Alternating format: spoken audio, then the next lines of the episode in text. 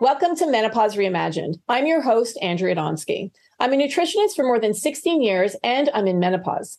I'm a menopause educator, avid menopause researcher, and I'm the co founder of WeAreMorphus.com. The purpose of this show is to help empower you as you go through perimenopause and menopause so that you can take control of your health and your symptoms. Today I'm speaking with Dr. Jonny Bowden. Jonny is known as the nutrition myth buster.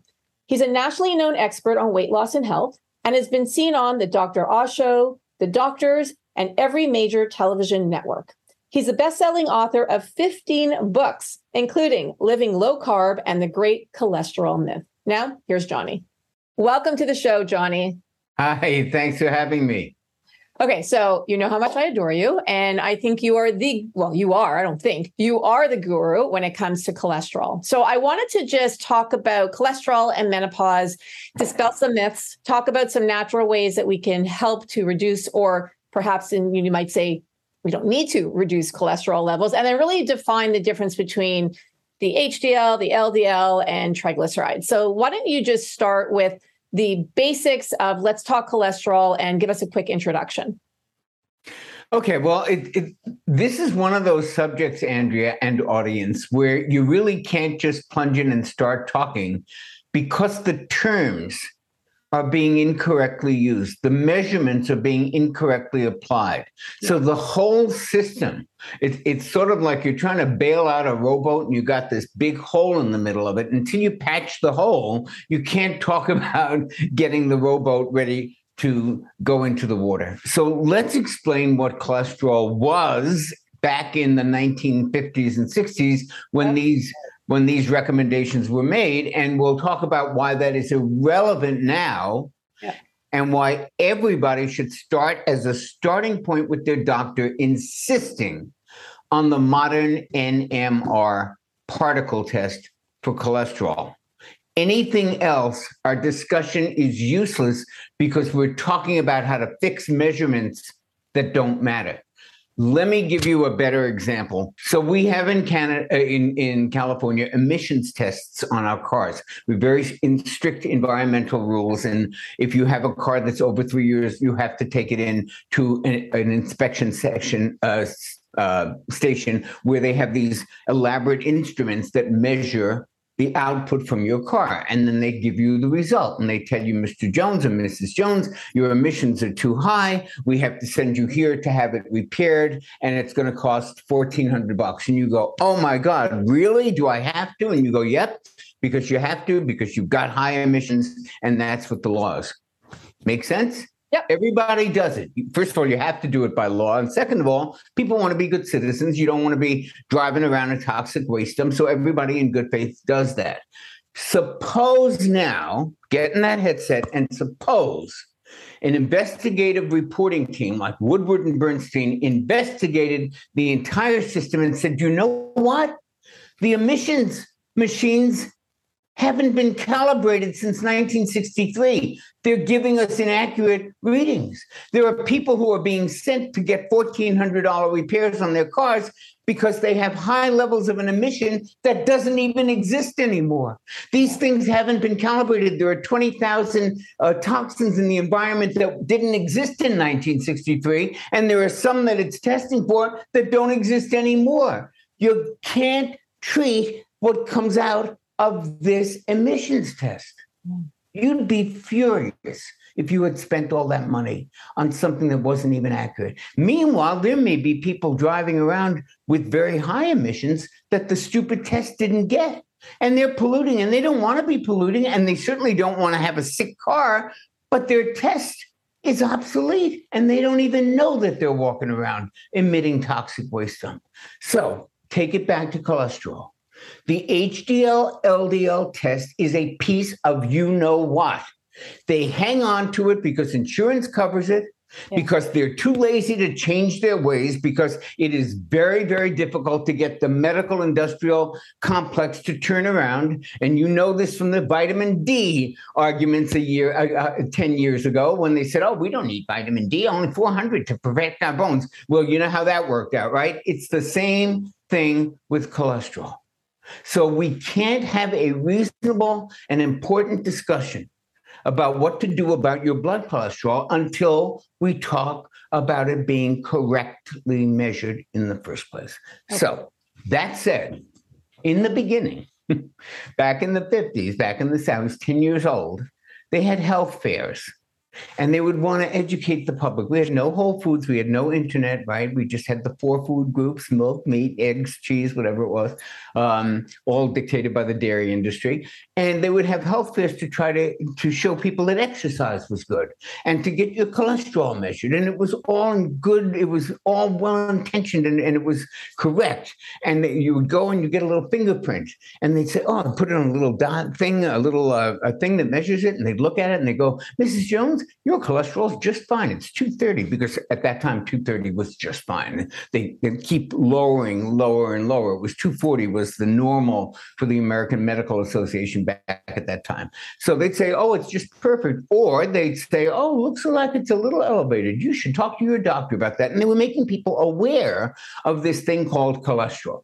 Now, why do they care about cholesterol? Why? Because when you have plaque or when you have a heart attack, and when they look at the plaque, there is some cholesterol in that plaque, right? So they, in their infinite wisdom, decided that cholesterol is what we should be looking at. And the more cholesterol you have in your blood, the more likely you're going to have plaque with cholesterol in it. It right. sort of makes sense.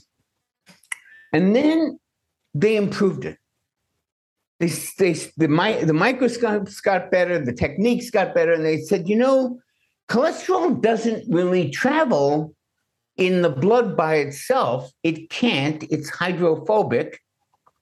It travels in a package. It needs a container. It's like if you wanted to get a towel to the other side of the lake, right? You put it in a boat. You wouldn't throw it in the water. It's not. It's going to get sogged up and it's not going to get where it needs to go. So cholesterol has to travel in a boat. Those boats are called lipoproteins. So when you hear of HDL, that last L is a lipoprotein. They're describing it by calling it a high density lipoprotein, which means that that little boat is likely to sink because it's high in density. And when they call it an LDL, that last L stands for lipoprotein. It's a low density lipoprotein. It means that the cargo is very, very light and that will float. Okay, so we have two types of boats now. We're not just calling it cholesterol. Now, notice that the cholesterol travels in the boat, it doesn't travel in your bloodstream. So, something has to happen to the boat before the cholesterol can get out, get in the bloodstream, and be part of the plaque.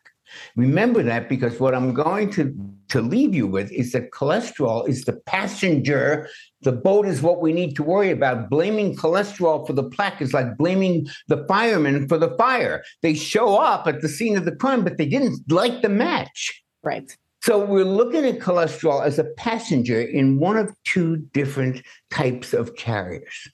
And what we have argued in the great cholesterol myth, and what we all of us on this side of the cholesterol fence, and there are many of us now. It used to be just me and Sinatra and about a handful of other people, but boy, it is a growing movement that's saying, guys, stop looking at what's in the boat and look at the boat itself because that's what crashes.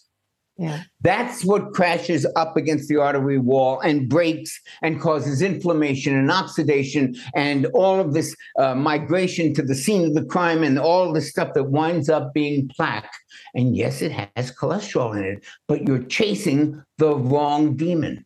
Now it gets even worse and more complicated.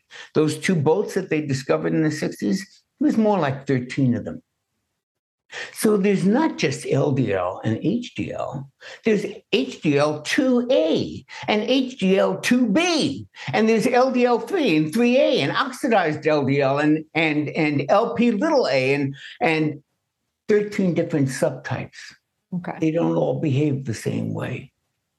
So at this point treating high cholesterol without knowing what type of LDL you have. Not just if it's HDL, LDL, is it are they big fluffy molecules? Because big when you look under the microscope, you say, oh, they come in different sizes. Hmm, that's interesting. Well, guess what? The big fluffy ones, they don't do much harm.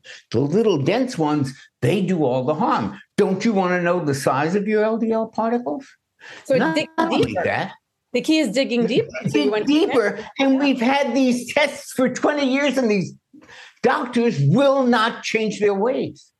The evidence is mounting. This HDL LDL test is like getting a doctor's diagnosis based on whether you're short or tall. You've got the entire human genome of 23,000 or, or 30,000 genes that has been decoded, but we're going to just look at short and tall. Well, that's what's looking at good and bad cholesterol. Good and bad cholesterol is a 1960s third grade term, and it means nothing and and people need i'm telling you i feel like a politician is trying to get people to vote. You've got to vote with your mouth when you go to your doctors and insist on the right test. You're getting the wrong test. And here's the worst part of it. You're getting prescribed drugs based on that test. Just like in california we would be prescribed get a new transmission based on an emissions test that's faulty so what are we? So okay, so because we're talking to women in perimenopause and menopause, and we always recommend going to your doctor to get a test of some sort, a blood test. What are the tests? So we want to the new cholesterol yeah. test, the N, and write it down, folks. NMR. It stands for nuclear nuclear magnetic resonance. The okay. NMR particle test. Particle is science word for LDL and HDL. Okay. You want to know how many of them there are. You don't want to know how much cholesterol they're carrying. Why do you want to know how many there are? Well, suppose you're managing a marina and you got to watch all the boats and your your job is to make sure they don't crash, right? It's kind of like the circulatory system and the arteries and the things that are floating in it. You don't want anything to crash. You don't want anything to make a mess in the artery wall that can lead to plaque. So you are looking over here at you you the operator of the marina are looking at all of the boats what do you care about if you want safety?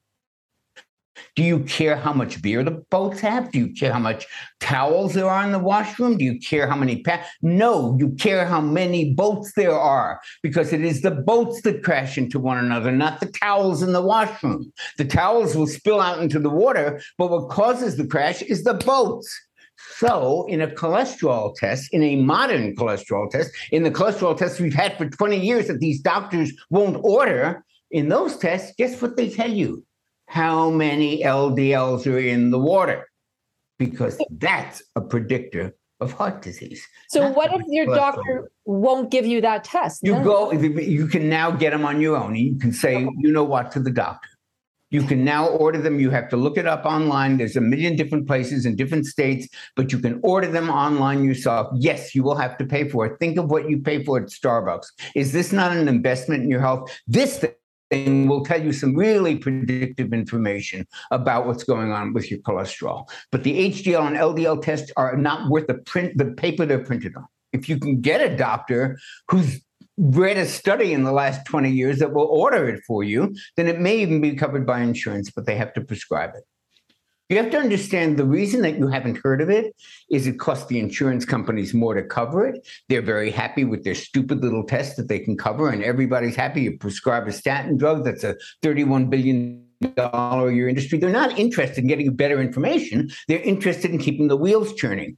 So, and they haven't quite figured out, well, how do we change the particle? And we know how to change LDL. Well, that's really useful, but we don't know how to change the numbers that matter that you see on the test. So let's not even talk about that test. Nobody needs it. You know, Jonny, tell me how you really feel. Yeah. but, you know, look, here's the here's the thing. I'll tell you why this makes me crazy. I just adore you. I love you because you're so passionate. That's why I, I, I, am, and, and and I try to pull it back. But let me tell you why. it, start, it starts with I don't like bullying. And the medical industrial complex bullies us. Right. They bully us constantly with the and with with these outdated notions that we have to follow because they're the doctor that have never studied nutrition, that don't know half of the stuff that nutritionists and other health professionals know, but they talk like they're the pompous uh, guardians of the truth in medicine. They don't help p- patients heal on their own. The, the medical industrial complex isn't about getting you healthier. It's about sucking more dollars out of the system, getting you sick, and then and then being really good at the ambulance to pick you up when you're dead. In fact, John Abramson gave this wonderful, or maybe it was Robert Lustig, gave this wonderful analogy of like you've got a cliff and you got all these ambulances on the bottom of the cliff waiting for people to fall off, right? And the people fall off, and the ambulances are great at picking them up and getting to the hospital, but nobody's talking about putting guardrails up there. Hmm. And it's not in their interest. If you're an ambulance maker and an ambulance driver and a hospital that the ambulance goes to, you're not that interested in cutting off your supply of patients. So it really is up to us to demand the right tests and to know what to do with them and to know when to ignore what your doctor says, which I'm not telling people always ignore it. I'm saying uh, be like Reagan, trust but verify, because most of the time, or many of the times, in my 30 years experience doing this, doctors will give you horrible advice based on outdated information. So talk about uh, triglycerides because I know, and I want to talk also about the ratio. So we go and we get these te- this test done. Now, are, when the results are given, are, is it something that's easy for us to interpret, or is this something we can get from you know you can share with us here? Is it something um, we in your book? Uh, yes to all, and it's something very easy we can we can do with triglycerides, and that you can do at home. And I, I just want to point one. I want to say one thing before leaving cholesterol. Yeah. So before I told you why the numbers mean nothing, let's talk about what is special about menopause that changes the numbers. Because remember, I am not saying cholesterol doesn't matter. I'm saying when it's measured properly, it can give us some really good information. When it's measured the way it's being measured now, it's useless and it does more damage than good. But if you really knew your particle number and you knew the particle size, that's treatable. That's stuff that you should know about. Those things are predictive. They're just not being tested properly.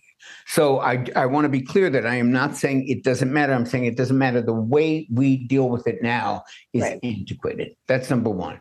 Number two, the reason Let's go back to the premises that I don't accept, which is LDL is the worst thing in the world. The reason LDL goes up in menopause is one reason and one reason only estrogen. Estrogen tends to keep that from going up. And when you have less estrogen, it goes up. Now, does it matter? I don't know. You got to see the real test and see if that LDL is composed of the big fluffy particles, in which I, I, don't really care, or the nasty little ones, in which case I do. And then it's not just the number, it's how many of those dense little dark particles that are inflamed and oxidized. How many of those do you have?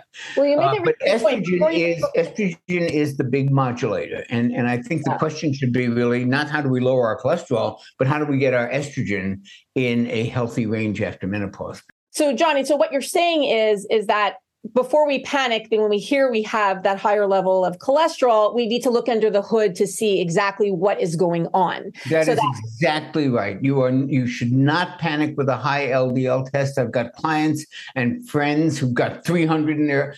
I always make them get the correct test. Now, if you get the correct test and you've got high numbers there, like for example, I do I had the correct test, and my particle number was very, very high in the very high risk range. And the particle size was, in fact, mostly small and dense, which is very bad. Now, I'm a perfect example of why those tests are so pathetic. And usually it means people are being prescribed drugs for things they don't need to be prescribed. But in my case, it was actually the opposite.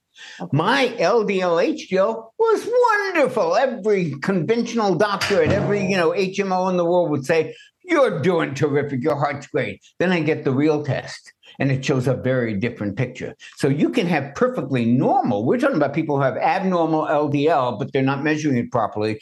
What about normal LDL that you're not measuring properly? And that was me. So now I'm looking at a particle size. You wanted about a thousand or less. I had 2,200. Okay. You want the particles to be big and fluffy so they don't do any damage. Mine was small and dense. So I really did have some risks. And I even considered, and I'm not a I'm not big on statin drugs. It's a last resort for me. It's not like let's put them in the water cooler like they are in America where they just want to give them to everybody. They're very powerful medicines with lots of side effects. I don't want one unless I need it. So I found a cardiologist who's also a nutritionist. We made some changes to my diet. We added six new supplements in, in addition to the 38 I was taking. A year later, the particle goes down from 2200 to 1600. It's still a little elevated. It's not what I want, but it's certainly moving down. And the big particle size went, I mean, the small particle size became the large particle size, which are much, much less um, ferocious and much okay. less damaging. I want to so know what those supplements I want to know what those supplements are, but first, uh, let's go back to triglycerides. Okay, now triglycerides. I have the opposite opinion of. That is a real risk factor. That is a risk factor that for some reason they don't talk about very much. I, well, actually, I know the reason they don't talk about it as much. So you always get a triglycerides test when you do a complete blood count. It's one of the four basic measures on any lipid profile: the old-fashioned HDL, the old-fashioned LDL, triglycerides, right? And and fasting blood glucose. Those numbers, those four numbers, basic anywhere in the world, basic lipid profile. Okay. I just told you what I thought of the LDL and HDL. Those you need to look under the hood. Triglycerides, no. That triglycerides number is important. Here's what's not important the lab values. Okay. According to the lab values, you'd be a day before a heart attack before it said abnormal in triglycerides. So they will tell you under 200 is fine. BS. They will tell you in America under 150 is fine. Not really. We want it under 100. Okay. Now, what are triglycerides? They're simply the form of fat that your body stores fat in. So you get fatty acids, which are the, the building blocks of fat, right? If you take a spoonful of coconut oil, there's millions of fatty acids in there, little structures. And, and those structures are fatty acids and when you get three of them bound to a, to a glycerol backbone, you have a triglyceride. And 99% of the fat in your body is stored in the form of triglycerides. The most of the fat that you eat is in the form of triglycerides. We rarely get just pure fat, uh, fatty acids. They're usually bound together in the structure called triglycerides, and your doctor measures it when they do a blood test. And you don't want it to be very high. Okay. And the reason that you rarely hear about it as much as you hear about cholesterol is they don't have a medicine to lower it. Hmm. But you want to know how to lower triglycerides overnight? How easy it is to do? It can be done in a heartbeat. In 48 hours, you can get your triglycerides down. 72 tops, a low carb diet. The hmm. body makes triglycerides out of sugar and starch. Hmm. Stop eating it, and your triglycerides plummet. 99.99% hmm. of the time. Wow. And we're talking just so we're clear with those sugars and starches. So, can you give us examples? So, those who are watching be like, okay, so here's what I'm going to avoid for the next X amount of days. I'm sorry to say, I mean, but anything that has a lot of, has sugar in it, more than a gram or two, you know, sugar, sugar in general, we all know what that is. Um, the the tricky part is that manufacturers because they at least in the united states the labeling laws are you have to list the first ingredient uh, has to be the one that has the the majority the most. they have to be listed in, in order of of weight or percentage. So the whatever the most is right? It, yep. like if it's a chocolate cookie then chocolate's going to be the number one ingredient or it usually isn't. It's the wheat and the and all the other stuff in the starch and the cookies and then the chocolate chips.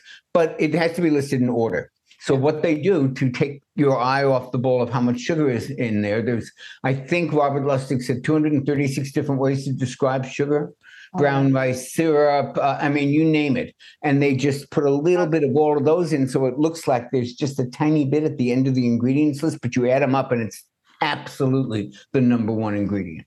So we have to watch for sugar. All the starches convert very quickly to sugar. That means almost every cereal, almost every bread, pasta, uh, even starches that don't have sugar in them, like rice, can convert to sugar very quickly. Um, so we're talking about we're talking about carbohydrates. We're talking about non-vegetable carbohydrates, and we're also talking about processed foods. Processed foods are the worst offenders in our diet. It doesn't matter if they're healthy frozen foods or if you know what's in them. What matters is what's done to them. So all of that stuff uh, contributes to blood sugar, insulin, and triglycerides. And how so, about fruits? Would fruits be on that list? Uh, people vary in their responsiveness to fruits. They could be. And fruits vary in their amount of sugar. Berries are low in sugar. They're rarely a problem. They are for some people, but not for everyone. For most people, they're not. You go up into the tropical fruits, it's fruits, it's a little bit higher in sugar and lower in fiber. But um, the ideal fruit would be raspberries. It's like 14 grams of carbs, of which six or seven are fibers. So you, you know, it's it's, it's a great trade off. Okay, well, that is really good information. So basically, when it comes to very important triglycerides, just to summarize, and if you want to help bring it down, is to really watch your carbohydrate intake and your starch intake. Correct. And now here's the second part of that because you asked about triglycerides and is there anything we can do at home without ordering a special test? And there is. There is a wonderful test. I wish that we use this test. I wish they paid as much attention to this test as they do to that stupid, outdated LDL HDL test. And that is the ratio between two numbers that are on everybody's blood test in the world. Remember, I told you there's four basic measurements in a in, in every lipid panel. They are LDL and HDL, which we don't care about. There's triglycerides and there's blood sugar. Okay, you are going to look at the ratio between triglycerides and HDL. That's the one use HDL has. The one use you can use in this ratio, even though it's undifferentiated and we don't know what type it is, doesn't matter. For this purposes of this ratio, we need the HDL numbers. So I'm going to give you some examples. Triglycerides are 150. HDL is 30.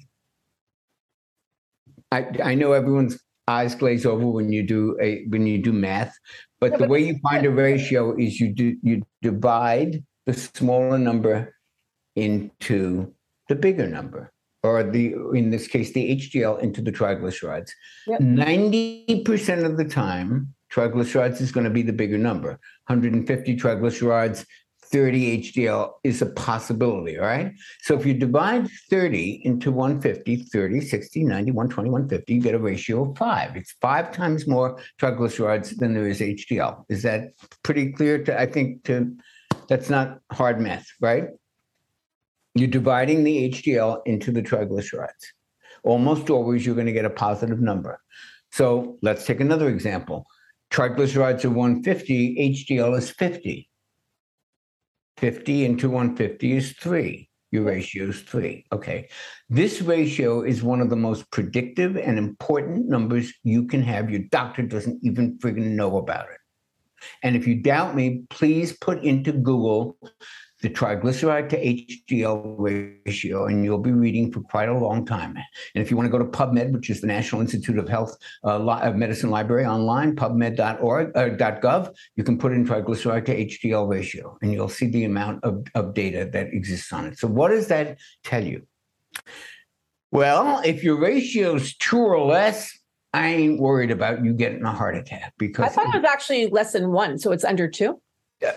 Less than two in the general population is generally considered pretty damn good. Okay. In optimal levels, in like perfect world levels, in the biohacking community, when you, like doing, under one would be even better.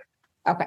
But I can tell you that I see one under one for every 50 that I see. And if mm-hmm. I see two or under, I'm I'm pretty You're pleased. Okay.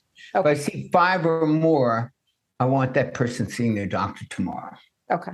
So that is predictive of heart disease. It, yes, but it's even it, it's even better. It, yes, it's predictive of heart disease. It's it's a it's a big warning sign. You want it under big two, okay.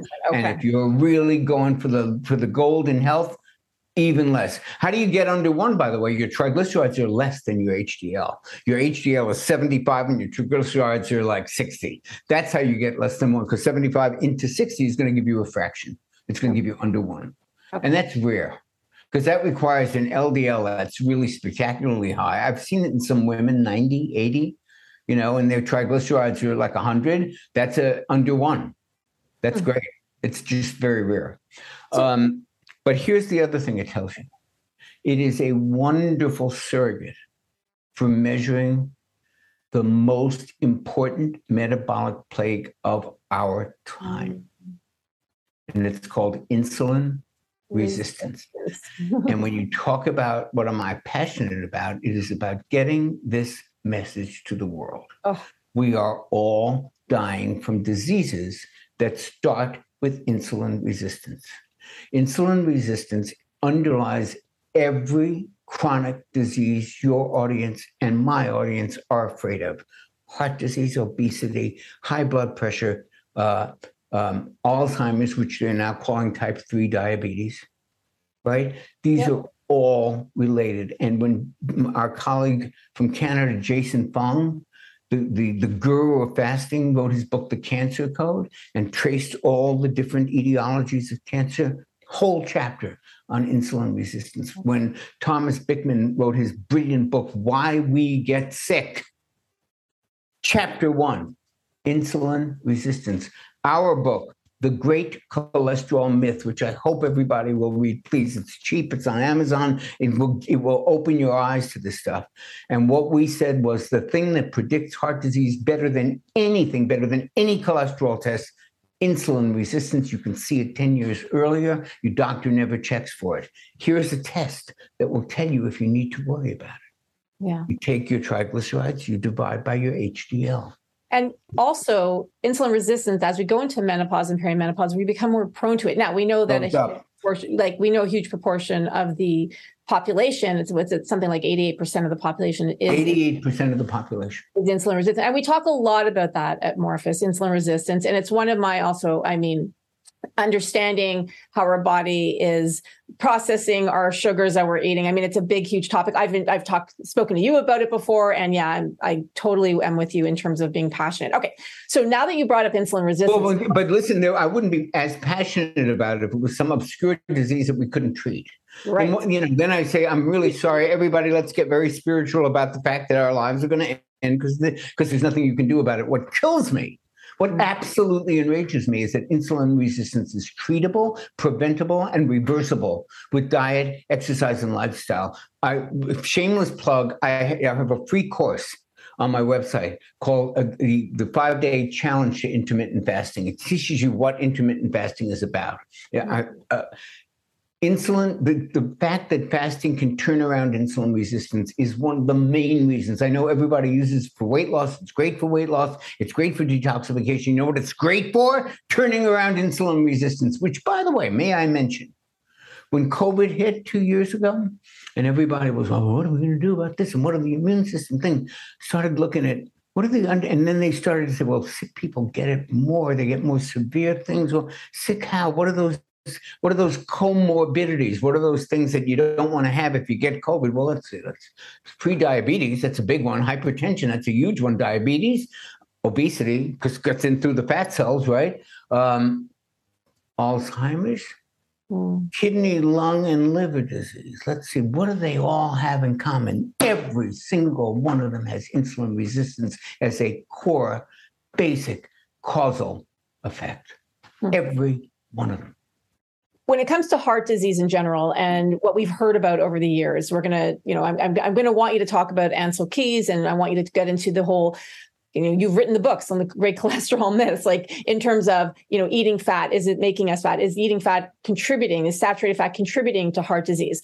I know that you have told me in the past that one of the main contributors to heart disease is sugar and starches. So Absolutely. talk a little bit about it, that. It dwarfs these other factors just dwarfs them.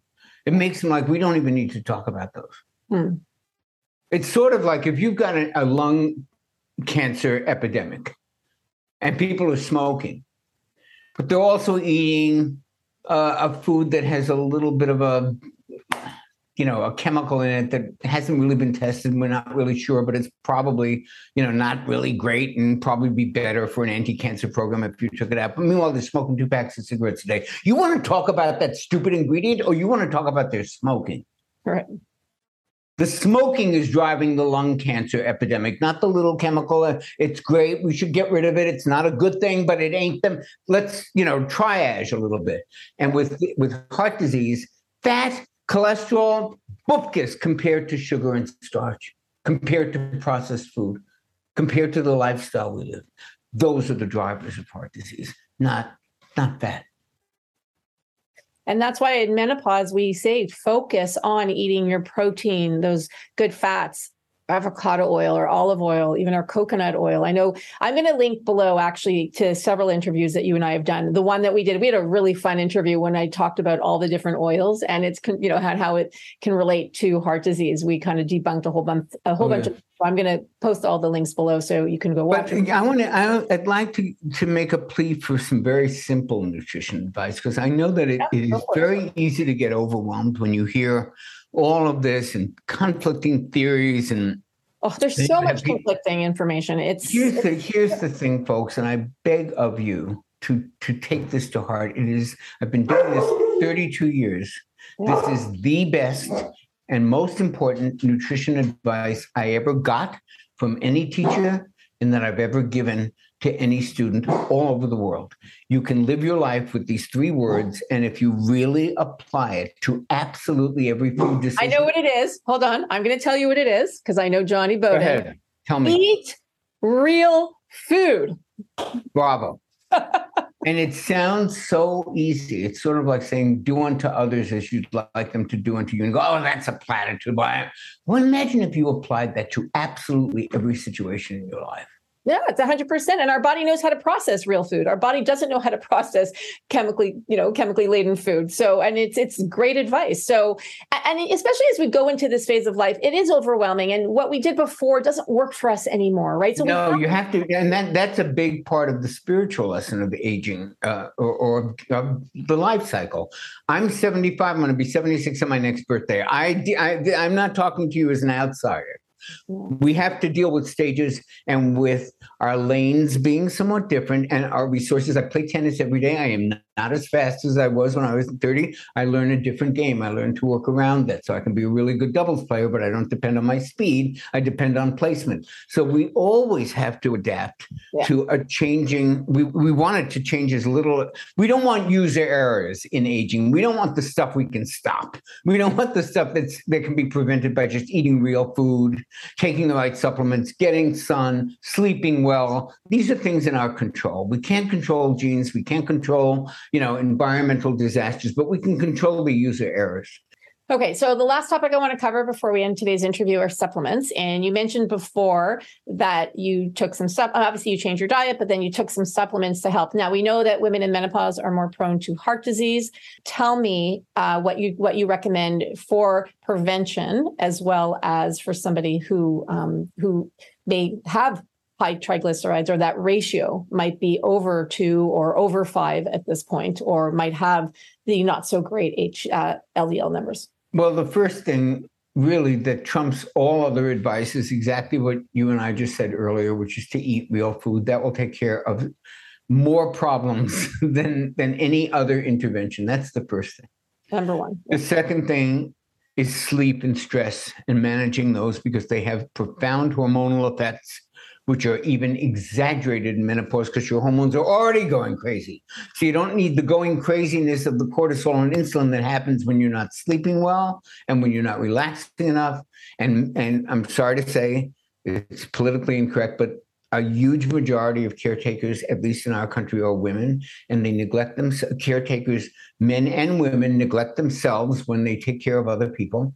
So taking care of your sleep and taking care of your your own needs and your own need for relaxation and for powering systems down and taking some time for yourself that is enormous and probably even more important for women in menopause because you you're also dealing with the hormonal flux and you're also dealing with the caretaker issue in many cases not all. Um, so those three things on top of it. Now when we get to supplements it is such a personal and individual thing and i my entire career has been about one size doesn't fit all so i'm not going to give you what i took for my elevated cholesterol and what or, or uh, particle number or, or, any of that but i'm going to give you three to five supplements that in my opinion 99.9% of people would benefit from. That this is there's not a one size fits all but there's a core. And this core, and from this core, you can go out in all kinds of directions. I had hepatitis for 30 years. I had a whole liver protocol until they finally developed that magic drug that gets that clears it for you in eight in eight uh, weeks. But prior to that, for 30 years, I was treating my own hepatitis C. My liver enzymes never went above 100. I never lost a day of work. I never had fatigue. I never had jaundice. Right, and I did it with supplements. I'm not going to recommend those to everybody. That was my liver protocol. People have heart protocols, all kinds of stuff. But this is the core. This is what everybody should. Call them be. the foundation supplements. This is the foundation, and there's three to five of them. And I only alter it depending on whether somebody says I can't take more than three pills. Okay, then you take the first three. But in my ideal world, five. Number one, vitamin D. Yep. Number one, vitamin D in Yep. the D3 form with K2 added. The best vitamin D3 formulas all have K2 in them now. I'm not going to go into why you need it. Just get a vitamin D3 plus K2 formula. 100% agree. And Morphus is going to have one as well. So I'm very excited about that. Yep. Okay, and and dosages we could debate from now. I, I would start with two thousand and then just see what you know. The, and by the way, you don't have to guess.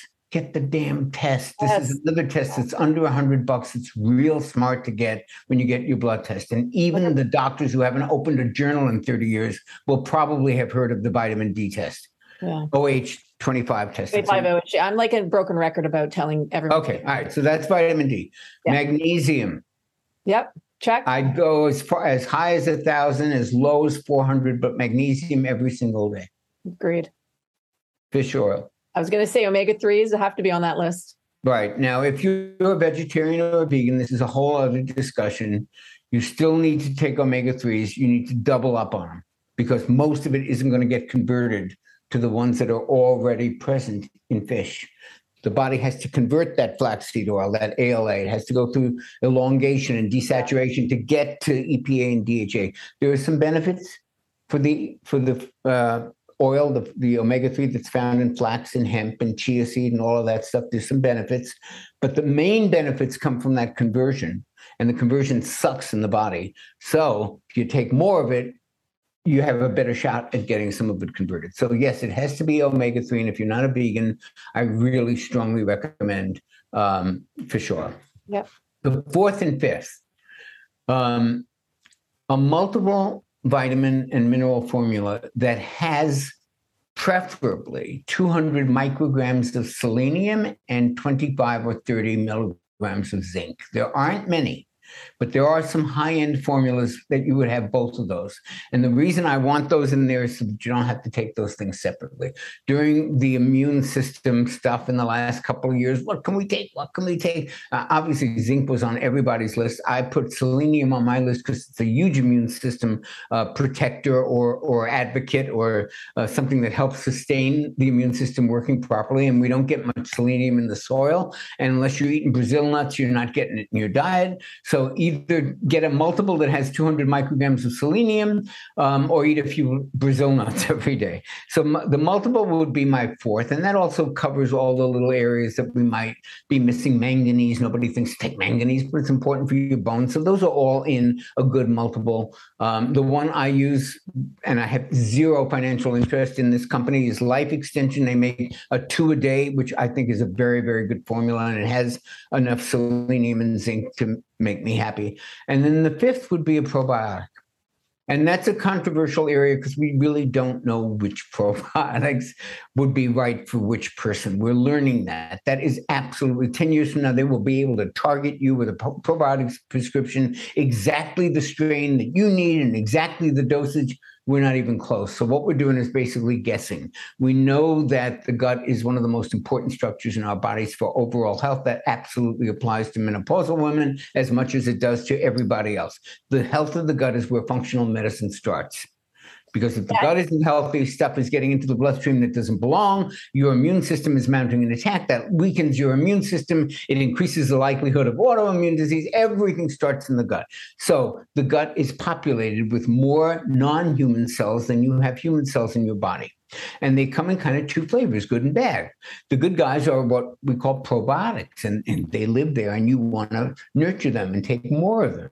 The bad guys are the ones you want to get rid of. But fish oil, vitamin D, magnesium, that's your trio. That's the stack. Start with that. I'm going to add two more. So, I'm, so if you don't take a multi, you want to take a multi mineral complex. I'm a big fan in the multi mineral complex, which have what you're talking about as well. And then tocotrienols. That's another one. I like tocotrienols. They're in my. They're certainly in. Me and Michelle take them every single day, but we take thirty-eight things. So you know, I'm I'm trying to find what if, if, are they going to benefit more from tocotrienols or fish oil if they're doing a budget on three things, and I would go with the fish oil, but hundred percent agree with you on tocotrienols. Yeah, I'm a, I'm a big fan of the tocotrienols. Also, it helps with other things as well. Yeah. And um, with stroke. So, um, so Yes. a lot of research around stroke, which I thought Yep. was in heart health. Thank you so much, Jonny. This has been very educational as always, and I love having you on our show. So thank you for doing this. Very welcome. And may I ask everyone to please go to my website and check out the free course on intermittent fasting. This is a very important component. We also teach a course called Meta Fasting. And at the very least, look at my book, The Great Cholesterol Myth, to get some references on what we were talking about about cholesterol, about supplements. We also spend about a third of the book on the things that are not related to diet and exercise and are related to your heart after menopause. And we go into a lot of those in detail as well and why we think they're so important. So I hope people will read The Great Cholesterol Myth. Thank you for doing what you do, Jonny. Thank you. I would say we definitely busted some myths in our conversation today. If you enjoyed my interview with Jonny, please share it because the more you share shows you care. And if you can write us a review, I would appreciate it because I'd love to know what you think about our show. As always, I appreciate you watching. And remember, you've got this. I'll see you at the next interview.